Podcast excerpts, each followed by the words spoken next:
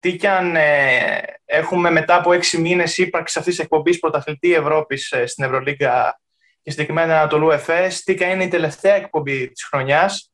Εδώ είμαστε μαζί με Διονύση. Έχουμε 2 τρανταχτές απουσίες, αυτή του Κωνσταντίνου και του Δημήτρη. Τους περιμένουμε την επόμενη χρονιά ή αν κάνουμε μέσα στο καλοκαίρι εκπομπές, τους περιμένουμε και πάλι. Και ήρθε η ώρα, πιστεύω, για να πούμε για τελευταία φορά την φράση «Ας πες το intro».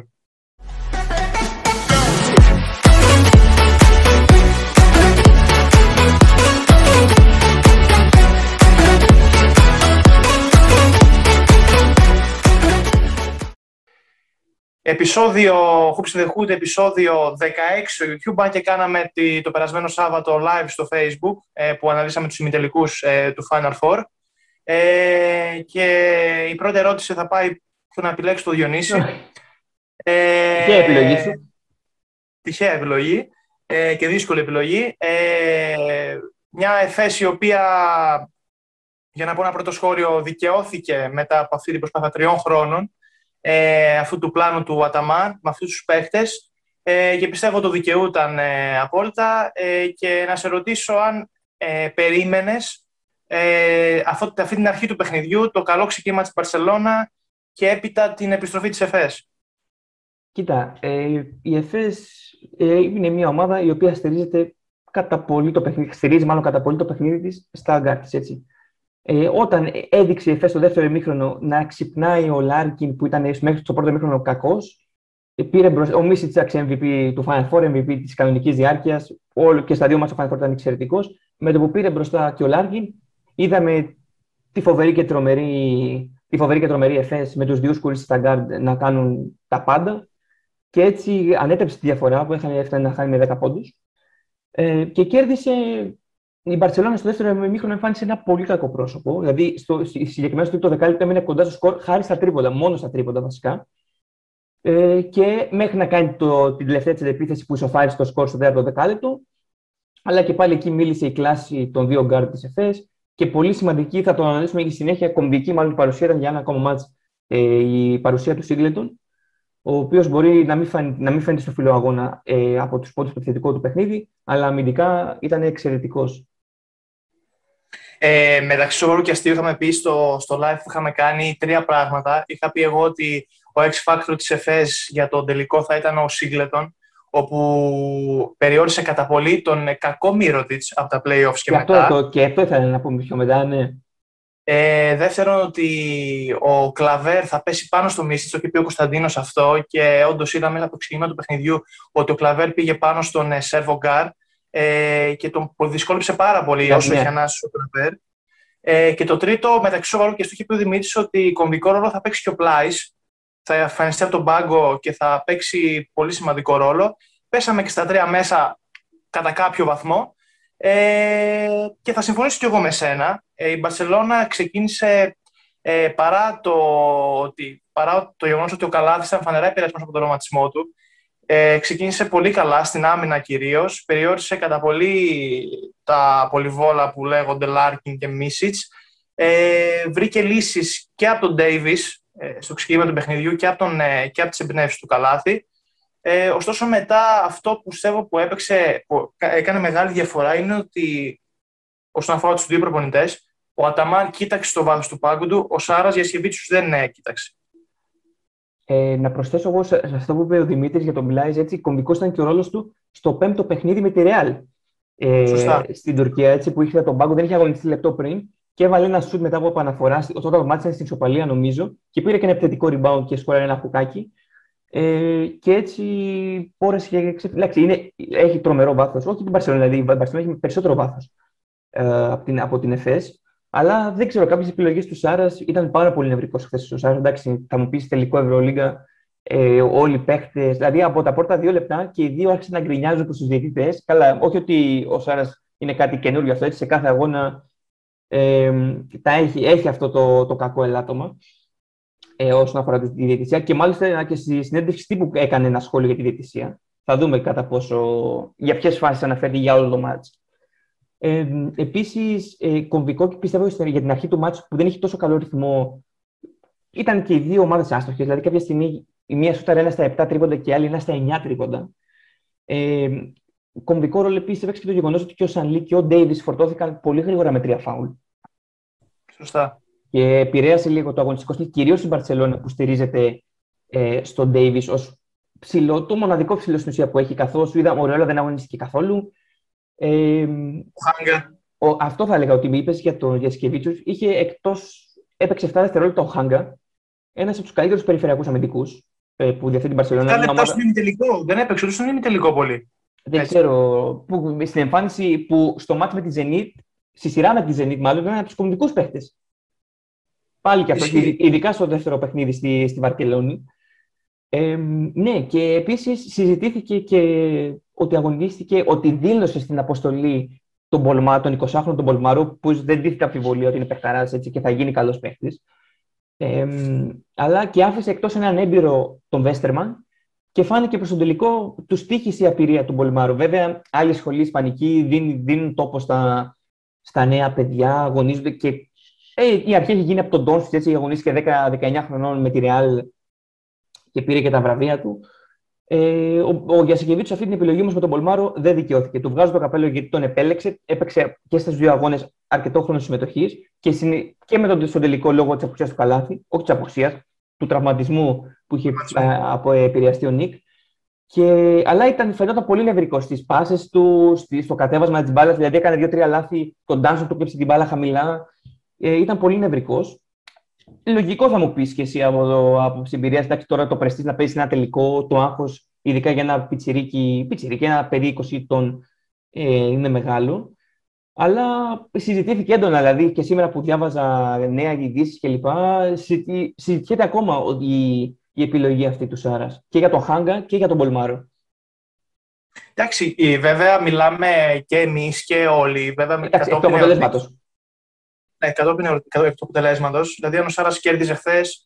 Ίσως να μην λεγόντουσαν καθόλου αυτά, ίσως να λεγόντουσαν σε πολύ μικρότερο βαθμό.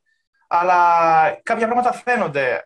Εγώ προσωπικά περίμενα αυτό που είπες με το ότι ο ένας προπονητής γκρίνιαζε, βασικά και οι δύο γκρίνιαζαν, ο ένας περισσότερο, ο άλλος λιγότερο. Περίμενα το Αταμάρ να γκρινιάζει περισσότερο και το Σάρας να είναι πιο προσιλωμένος στο να διαχειριστεί το παιχνίδι. Αλλά φαίνεται ότι ο Αταμάρ έχει μάθει από τέτοιες καταστάσεις, βέβαια. Και ουσιαστικά έχει ζήσει κι άλλο ένα τελικό το 19 με την ομάδα του.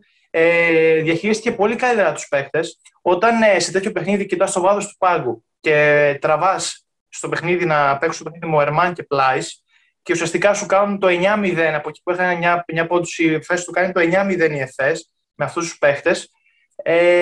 Δείχνεις ότι έχεις περισσότερη εμπιστοσύνη στο ρόστερ που έχεις και ξέρεις πώς να διαχειρίζεσαι αυτές τις καταστάσεις. Και απ' την άλλη και ο Σάρας, όταν ξέρεις ότι ο Καλάθης θα παίξει, αλλά δεν φαίνεται στο 100%, εμπιστεύεσαι και τον μικρό, τον Πολμάρο. Δεν αφήνεις τον Χάγκα όμως σε 7 λεπτά, εφόσον μπορεί να σου παίξει τον Άσο. Δεν αφήνεις τον Χάγκα το πάγκο για να παίζει 7 δευτερόλεπτα. Εντάξει, έχει καλούς περιφερειακούς αμυντικούς στην Μπαρτσελόνα, πολύ καλούς, αλλά ο Χάγκα νομίζω είναι ένας εκ των κορυφαίων. Έτσι. Είναι Νίκ, είναι καλός ο Πολμάρο. Απέναντί σου έχεις Γκάρ, Σιμών, Μπομπουά, Μίτσιτς, Λάρκιν. Δεν έχεις Γκάρ, οι οποίοι είναι αμεληταίοι από αμυντικές ποσότητες. Ένα άλλο χαρακτηριστικό που μου έκανε εντύπωση είναι ότι ο κορδοραρισμένος Λάρκιν, καθώς στο πρώτο ημίχρονο είχε μόλις ένα σουτ, και ήταν φανερή οδηγία του να χτυπήσει μέσα. Είπα, οι αλλαγές εκεί με τον Γκασόλο, ειδικά όσο έπαιξε ο Γκασόλο στις αλλαγές. Να πάει στο drive, να ανοίξει λίγο το γήπεδο και όχι να παίρνει αυτά τα τραβηγμένα σου που συνηθίζει να παίρνει. Και δικαιολογημένα με ρωτάς, τα παίρνει. Και άφησε μετά όλο το χώρο στους υπόλοιπους, τον Μίσιτς, τον Μπομπουά και τον Σιμών, να κάνουν τη δουλειά τους. Και που σουτάρουν όλοι. Έτσι. Δηλαδή, είδαμε πολλές φορές τον ψηλό να μένει αργά από την Γκασόλη, να μην μπορούν να ακολουθήσουν τις διεζήσεις των Γκάρ της ΕΦΕΣ ή να μένει το τεσάρι, το πεντάρι ελεύθερο να σουτάρει από το τρίποντο που η ΕΦΕΣ διαθέτει όλους σουτέρ. Εμένα, επίσης, για το Σάρας, να το κλείσω λίγο αυτό το κεφάλαιο με την νευρικότητα, είναι ότι δεν ξέρω αν συμφωνείς και εσύ μαζί μου ότι πολλές φορές. Εντάξει, μιλάμε τώρα για επίπεδο Ευρωλίγκα, τελικό. Πολλοί θα διαφωνήσουμε εμένα, αλλά πολλές φορές όταν βλέπεις τον προπονητή να γκρινιάζει το πρώτο λεπτό, περνάει και μέσα σου αυτή η νευρικότητα και στους παίχτες του πάγκου. Ξέρεις τι, δεν μας βλέπω καλά. αρχίζουν από νωρίς, νευριάζουμε, αγχώνεσαι περισσότερο και ειδικότερα σε ένα μάτς που κρίνονται τα πάντα, όλη η σεζόν στην Ευρωλίγκα. Πιστεύω ότι έχει πολύ μεγάλο αντίκτυπο και ο προπονητής και πώς, όχι και πώς συμπεριφέρεται μέσα στο παιχνίδι. Σίγουρα πιστεύω αυτό ισχύει από ένα μάτς τοπικού πρωταθλήματος μέχρι ένα μάτς NBA τελικού, όταν ο προπονητής σου είναι νευρικός, το μεταδίδει αυτό αυτομάτως στην ομάδα του. Το λέω αυτό όμως επειδή ξέρετε που είναι πολύ, η Μπαρτσελόνα έχει υπερπαίκτες, παιχταράδες, δεν ισχύει αυτό, είναι σε εισαγωγικά ανέστητη, επειδή είναι ένα μάτι τελικός και ό,τι γίνει. Εγώ δεν το πιστεύω αυτό, πιστεύω ότι περνάει ακράδαντα ο χαρακτήρας του, όχι ο χαρακτήρας, η πίεση ενός μιας στιγμής του προπονητής και η ψυχολογία, ναι.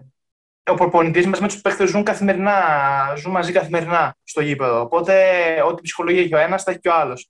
Και αυτό ισχύει για τους παίκτες. Θα είναι παίκτες νευρικοί, θα είναι προπονητής και προπονητής νευρικός, έτσι. Τι άλλο έχουμε να πούμε. Αυτό που θέλω να σε ρωτήσω ήταν. Περισσότερο για τον Μίροτιτς αφορά αυτό, για τον Μίροτιτς και τον Ντέιβις, αλλά ο Ντέιβις έπαιξε καλά χθες. Πιστεύεις ότι θα βλέπαμε διαφορετικό Μίροτιτς αν ο Καλάδης θα είναι 100% έτοιμος? Ναι. Γιατί ο Μίροτιτς βέβαια και είναι και όχι. Κάπου είναι στο μέσο η απάντησή μου, γιατί είδαμε βασικά πολύ μεγάλη καθίζηση στο παιχνίδι του Μίροτιτς από τα play-off με Zenit. Δηλαδή, η σειρά με Zenit ήταν πολύ μέτριος έως κακός, έτσι. Πιο πολύ κακός παρά μέτριος στα μάτς με τη Zenit. Στον ημιτελικό τάξη και στο τελικό ήταν άφαντο. Δηλαδή, έβαλε το πρώτο του τρίποντο στο τέταρτο δεκάλεπτο, εκεί που έκανε την επίθεσή της η Μπαρτσελόνα να γυρίσει τη διαφορά. Και μέχρι εκεί. Σε αυτό βέβαια έχει να κάνει ρόλο και οι αντίπαλοι. Παίζει ρόλο και ο αντίπαλος. Ο Σίνγκλετον. Ο Μοερμάν έπαιξε πολύ καλές άμυνες πάνω στο Μίροτιτς που δεν το περίμενα. Δηλαδή και βοήθησε πάρα πολύ, ειδικά στην άμυνα. Και ο Σίνγκλετον, εντάξει, κάνει μια τάπα στο τέταρτο δεκάλεπτο πολύ σημαντική σε κομβικό σημείο όταν είναι κοντά το σκορ και κάνει και ένα κλέψιμο μετά από λίγο. Βάζει βασικά ένα shoot, ένα δύσκολο fade away βάζει στην επόμενη επίθεση. Οπότε εντάξει, για το Σίνγκλετον είναι από τους πιο υποτιμημένους αθλητές. Βέβαια έχουν ακούσει πολλά, είναι άλλη συζήτηση αυτή για το. Λένε ότι πολλές φορές δεν έχει και τόσο όρεξη να παίξει. Για μένα δεν ισχύει αυτό. Οπότε, για να επιστρέψω στο ερώτημα το αρχικό που μου έκανες για τον Καλάθι, πιστεύω ναι, θα είχε περισσότερο επιρροή στο παιχνίδι της Μπαρτσελόνα, επειδή ο Καλάθις είναι μέτρης στο να φτιάχνει το παιχνίδι για τους άλλους. Αλλά απ' την άλλη, η εικόνα του Μίροτιτς αυτή με προβλημάτισε από την αρχή του παιχνιδιού του τελικού και μου έκανε και ιδιαίτερα αρνητική εντύπωση το γεγονός ότι το πιο ακριβό πληρωμένο συμβόλαιο στην Ευρωλίγκα ήταν από το πιο σημαντικό παιχνίδι της Μπαρτσελόνα φέτος. Ναι, τον είδαμε το Μίροτιτς, τον βλέπουμε σε όλη την κανονική διάρκεια, ουσιαστικά να δίνει την πρώτη θέση στην Μπαρτσελόνα και το πλεονέκτημα έδρας και από το playoffs και μετά να μην βοηθάει. Ήταν το βραβείο του MVP μεταξύ Μίτσιτς ή Μίροτιτς. Και ο Μίροτιτς τρομερή καθίζηση. Εντάξει, είναι περίεργη χρονιά αυτή, αλλά για το παίκτη σαν τους Βεληνικούς του Μίροτιτς δεν το περιμέναμε κάτι τέτοιο και επηρέασε πάρα πολύ το επιθετικό παιχνίδι της Μπαρτσελόνα, γιατί στην ουσία επιθετικά μόνο ο Χίγκιτ έπαιξε χθες. Ήταν δηλαδή. Σε ένα σημείο και μετά πάλευε μόνος του. Δηλαδή, μόνο ήταν τρίποντο Χίγκιτ, τίποτα άλλο. Ακριβώς. Και drive Χίγκιτ. Αυτό. Τι άλλο έχουμε να λύσουμε. Τις άμυνες, τις τρομερές, εντάξει. Στην αρχή πήραν και δύο ομάδες πόντους από τους ψηλούς τους. Αλλά είπαμε φορτώθηκαν πολύ γρήγορα με φάουλ. Ο Λάρκιν στην αρχή, στο πρώτο ημίχρονο, είχε και -6 αξιολόγηση, αν θυμάμαι καλά. -4, πολύ αρνητική. Και μετά βρήκε ρυθμό από τις βολές, έκανε τις ζήσεις, πήρε τα φάουλ και μετά όταν είδαμε ότι ξεμπούκωσε ο Λάρκιν, ο Μίτσιτς ήταν φοβερός. Στην καλή μέρα, αντί να τους πιάσεις και τους δύο, έτσι. Και η καλύτερη άμυνα της Ευρωλίγκα, η Μπαρτσελόνα, έτσι.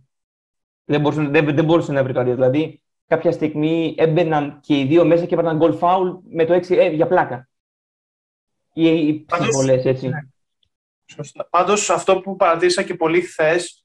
Βέβαια, μπορεί να ωφελείται εξαιτίας του αγώνα, της σημαντικότητας του αγώνα, ήταν ότι η Μπαρτσελόνα έμοιασε πάρα πολύ μαγκωμένη, πάρα πολύ νευρική.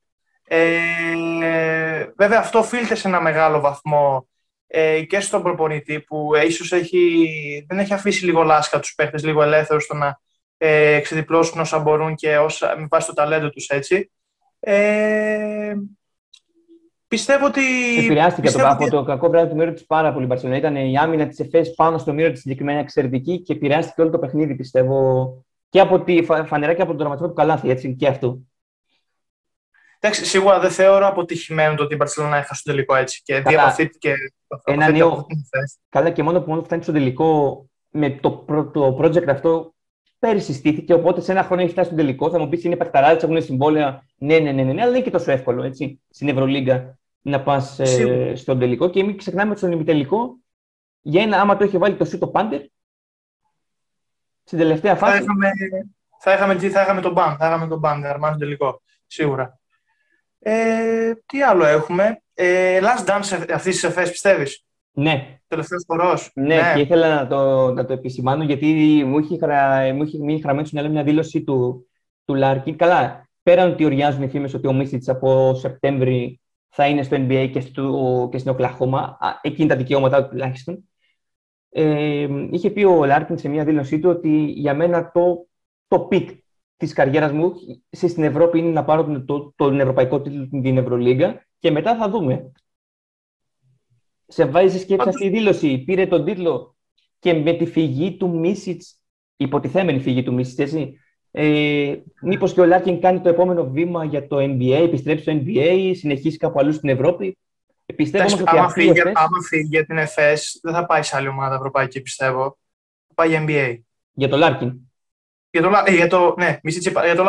Λάρκιν, ναι. Αν και δεν περιμένω από το Λάρκιν να φύγει, αλλά εντάξει. Αν αποχωρήσει και ο Μίσιτς, θα είναι τελείως διαφορετικό όλο αυτό με το Λάρκιν. Το πώς θα το σκεφτεί και ο ίδιος έτσι. Και πώς θα δομηθεί και η ΕΦΕΣ, αλλά και ένα project όμως που έχει επιτυχία, ο σκοπός είναι να το διατηρήσεις έτσι. Εντάξει, είναι δύσκολο γιατί έχεις δύο παίχτες οι οποίοι είναι πάρα πολύ καλοί για το ευρωπαϊκό στάνταρ, για το ευρωπαϊκό level. Πιστεύω θα πιάνουν και εντάξει, ο Λάρκιν παίξει στο NBA. Πιστεύω ότι και οι δύο μπορούν να πιάσουν στο NBA και ο Λάρκιν να ξαναπάει βασικά. Και ο Μίσιτς μπορεί να γίνει από τους Ευρωπαίους που έχουν άμεση επίδραση στο NBA έτσι. Μην ξεχνάμε τον Τόνσιτς. Ο Ευρωπαίος όχι ο Καμπάτσο, αλλά είχε εμπειρίες από Ευρωλίγκα και από την ΑΘΕΜΠΕ. Και αμέσως έχει επιρροή στο παιχνίδι το τέτοιο, τον Νάγκετς. Εντάξει, πιστεύω έχουμε δει στο παρελθόν όλες τις περιπτώσεις ομάδων που έχουν κατακτήσει Ευρωλίγκα. Έχουμε τον Ολυμπιακό. Έχει κατακτήσει μια Ευρωλίγκα και την επόμενη χρονιά έχει διατηρήσει τον ίδιο κορμό του και την ξαναπήρε. Έχουμε δει τη Μακάμπι του Μπλατ να κάνει την έρευξη να παίρνει την Ευρωλίγκα και την επόμενη χρονιά να είναι τελείως διαφορετική ομάδα. Επειδή όλοι φύγανε. Έχει ενδιαφέρον το πώς θα είναι η ΕΦΕΣ του χρόνου, γιατί έχουμε έναν Ντάνστον άλλη ένα χρόνο παραπάνω γυρασμένος, δηλαδή είναι στα 35 του τώρα. Πάει 36, ο Σίνγκλετον δεν ξέρουμε τι θα κάνει, ο Λάρκιν με εξήγησαμε και με τον Μίσιτς. Εδώ κολλάει και το άλλο, δεν λέω ότι ξέρεις τι, σπάει ο κορμός Μίσιτς-Λάρκιν, φεύγει ένας από τον δύο λογικά ο Μίσιτς. Πιστεύεις ότι η ΕΦΕΣ, εντάξει, η τουρκική λίγκα μπορεί να προσφέρει καλά συμβόλαια και οι πιο μικρές ομάδες έχουν δώσει και βρίσκουν παίκτη λαβράγια, έτσι. Πιστεύεις ότι η ΕΦΕΣ μπορεί να χτίσει ένα ανάλογο σύνολο και να πει ξέρεις τι, πάμε για το back-to-back? Σίγουρα έχει τα μέσα να το κάνει. Δηλαδή δεν θα κινηθεί σε άγνωστους παίκτες η ΕΦΕΣ. Έτσι. Άμα θες να πάρεις ξανά την Ευρωλίγκα η δεύτερη συνεχόμενη χρονιά και γενικά κάποιο τίτλο, θα πας σε παίκτες που γνωρίζουν πολύ καλά την Ευρωλίγκα. Δεν θα πάρεις άγνωστους παίκτες. Και κάθε θέση θα μπορεί να επιλέξει οποιονδήποτε top class παίκτη για να αντικαταστήσει το Λάρκιν και το Μίσιτς, έτσι. Όπως έχει κάνει τη ΣΕΚΑ στο παρελθόν. Οπότε πιστεύω ότι ναι, μπορεί να το κυνηγήσει, γιατί έχει κάθε δικαίωμα να το κυνηγήσει, εφόσον βλέπει ότι αυτό το πλάνο της βγήκε. Τώρα κατά πόσο είναι εφικτό, γιατί και η Μπαρτσελόνα του χρόνου δεν θα αλλάξει κατά πολύ το ρόστερ της. Είναι και της ΣΕΚΑ. Θα δούμε, έχουν αλλάξει λίγο τα δεδομένα. Αλλά πιστεύω ότι έχει κάθε γεμάτο κυνηγήσει. Είδα και ένα σχόλιο που έκανε ο Μπογκντάνοβιτς για της Ατλάντα ή για το Μίσιτς, συγχαρητήρια και αυτά. Βλέπω τον Μίσιτς στην άλλη πλευρά. Σε άλλο πρωτάθλημα, στην άλλη πλευρά του Ατλαντικού. Μήπως έχει χαιρετήσει ήδη. Δεν ξέρουμε. Και θα έχει πολύ μεγάλο ενδιαφέρον για το ποιος είναι ο αντικαταστάτης. Έτσι, πολύ μεγάλο ενδιαφέρον στα γκάρντ. Δηλαδή μπορεί να φέρει και κάποιον γκάρντ από το NBA. Η ΕΦΕΣ έχει τη δυνατότητα να πάρει όποιον θέλει, πράγμα πώς το πες. Αυτό ακριβώς. Να σημειώσουμε και εδώ ότι η Αρμάνι κέρδισε στο τελικό της παρηγοριάς που λέμε τη Ρεάλ. Όχι, Ρεάλ, πάμε, ναι. Όχι, Ρεάλ, συγγνώμη. Φάνηκε ότι ήθελε στη Ρεάλ στο μεταξύ με την ΕΦΕΣ, εντάξει, φανερώθηκες. Το έχεις πει κιόλας. Έτσι. Και για να κλείσουμε σιγά-σιγά, για να μιλήσουμε λίγο γενικά, τι σου άρεσε και τι δεν σου άρεσε στη φετινή Ευρωλίγκα. Για την φετινή Ευρωλίγκα, εντάξει, ήταν η περίεργη χρονιά, όπως τα λέγαμε κατά τη διάρκεια όσο κάναμε τις εκπομπές και τις αναλύσεις. Θέλω, για να το πάω πιο μετά για το Final Four, να πω ότι καταρχάς το Final Four πήγαν οι 4 καλύτερες ομάδες. Για να το και απαντάω και στο δικό σου, πήγαν οι 4 καλύτερες ομάδες. Στο τελικό πήγαν οι 2 καλύτερες ομάδες. Και το συμπέρασμα κλείνει ότι κέρδισε τελικά και η καλύτερη ομάδα για μένα. Οπότε πιστεύω ότι ήταν. Final Four είδαμε εξαιρετικά μάτς, είδαμε 3 ματσάρες. Είδαμε 2 τελικούς τελευταίους σουτ να κρίνω. Αυτό, δηλαδή με ένα σουτ και μπορούσε να ήταν τελείως διαφορετικό το ζευγάρι του τελικού. Κρίθηκαν με μεγάλες ανατροπές και τα 2 μάτς. Και αυτό είναι το ορισμός του Final Four. Έτσι. Δηλαδή είναι ένα μάτς, δεν ξέρεις τι θα συμβεί. Υπάρχουν παραδείγματα του παρελθόν ότι κανείς δεν είναι φαβορί. Όλοι έχουν 25% πιθανότητες να πάρουν το κύπελλο. Χωρίς καμία αναφορά σε budget, roster κλπ.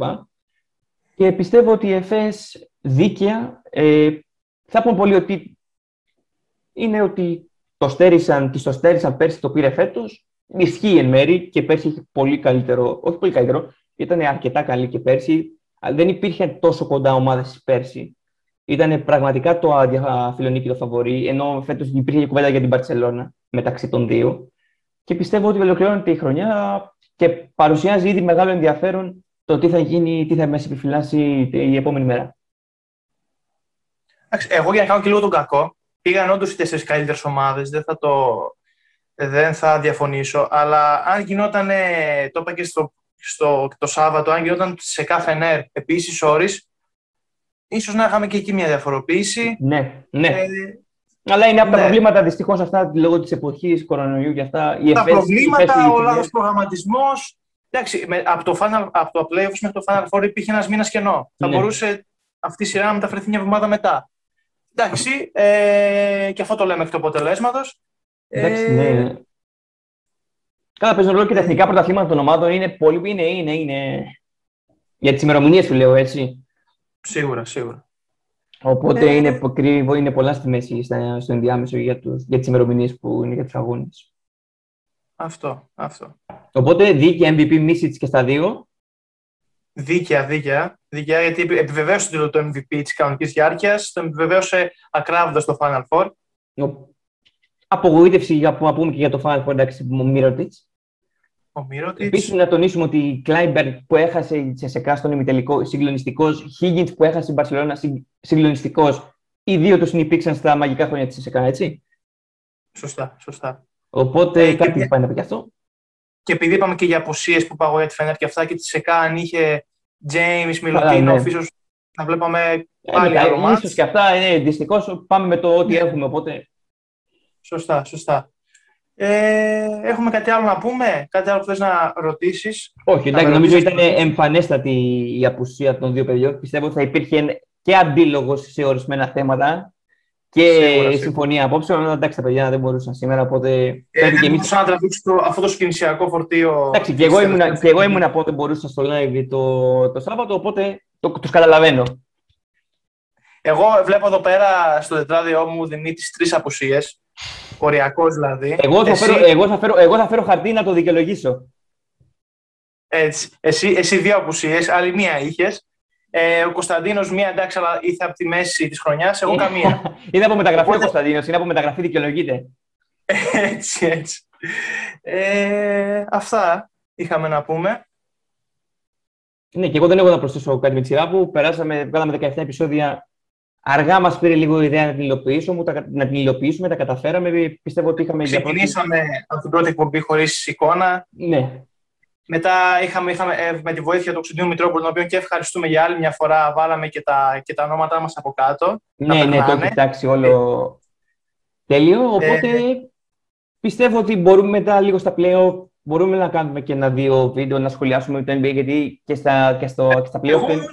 Εγώ δεν Με τους υπόλοιπους, γιατί γίνεται και εκεί πραγματικά ματσάρες και από τον πρώτο γύρο που εγώ δεν το περίμενα. Γιατί τα playoffs NBA δεν μας έχουν συνηθίσει από τον πρώτο γύρο να γίνει τόσο καλά μάτς. Οπότε. 4-0 του Milwaukee, λες. Α, αυτό είναι το καλά. Σκούπα, πού είναι ο κάτος που για τις προβλέψεις είχατε πει κάτι κατά συμφωνείς, αλλά δεν είδα τίποτα. Ποιο βλέπεις στους τελικούς? Πού? NBA, στους τελικούς. Από NBA, φίλε μου, είναι απρόβλεπτα όλα απόσταση εγώ. Γιατί είδα τους Bucks που συναντάνε και με τους Nets. Μπορεί να γίνει μια κόντρα επίσης όλες. Εγώ περιμένω τώρα να αποκλειστούν, να αφήνουν εθνική τα παιδιά. Εγώ δεν μπορώ να. Δεν θέλω τώρα τελικούς και τέτοια. Και γι' αυτό. Και προελπιακό μπορούμε να κάνουμε μια εκπομπή για επιλογές. Γιατί που ήδη χρήζει συζήτηση κάποιες επιλογές. Να το πω εγώ αυτό και να το πω. Κάνω μόνο το θέμα. Της προεπιλογής. Οπότε αυτά από μένα. Θα κάνουμε κάποια επεισοδάκια. Έχουμε πει και με τις συνεντεύξεις. Να τηρήσουμε λίγο, να ολοκληρώσουμε κάποια πράγματα, γιατί περισσότερο έχουμε κάποιες υποχρεώσεις και μετά θα αφοσιωθούμε σε αυτό. Κάνε επεισοδιάκι NBA και λοιπά και προελπιακό. Εντάξει, και προελπιακό Σωτήρης ήταν, πιστεύω, από τους πρώτους μέσα. Δεν θα κοιμηθεί και το προηγούμενο βράδυ, είμαι σίγουρος ο Σωτήρης, για την εκπομπή αυτή για το προελπιακό και γενικά ειδικά για την εθνική. Οπότε αυτά από μένα. Και εγώ με τη σειρά μου αυτή η συνήθεια. Το να ξυπνάμε Σάββατο πρωί και να κάνουμε την εκπομπή θα μου λείψει. Να ευχηθώ εγώ, γιατί στο NBA εγώ, όπως είπα, θα απουσιάζω. Ένα καλό καλοκαίρι, αν και πολύ θα ήθελα να το ξανακάνουμε 2-3 εκπομπούλες το καλοκαίρι για να μεταγραφές ευρωπαϊκά. Έρχονται προ Ολυμπιακό, άμα είμαστε Ολυμπιακούς, όχι Ολυμπιακούς μετά. Μπορεί και να μην είμαστε ή δεν θα είμαστε. Θα είμαστε. Λοιπόν, και για την τελευταία εκπομπή, like στο YouTube, share, subscribe. Θα θέλαμε πολύ να σας έχουμε στην τελευταία εκπομπή, οπότε καλό σας βράδυ.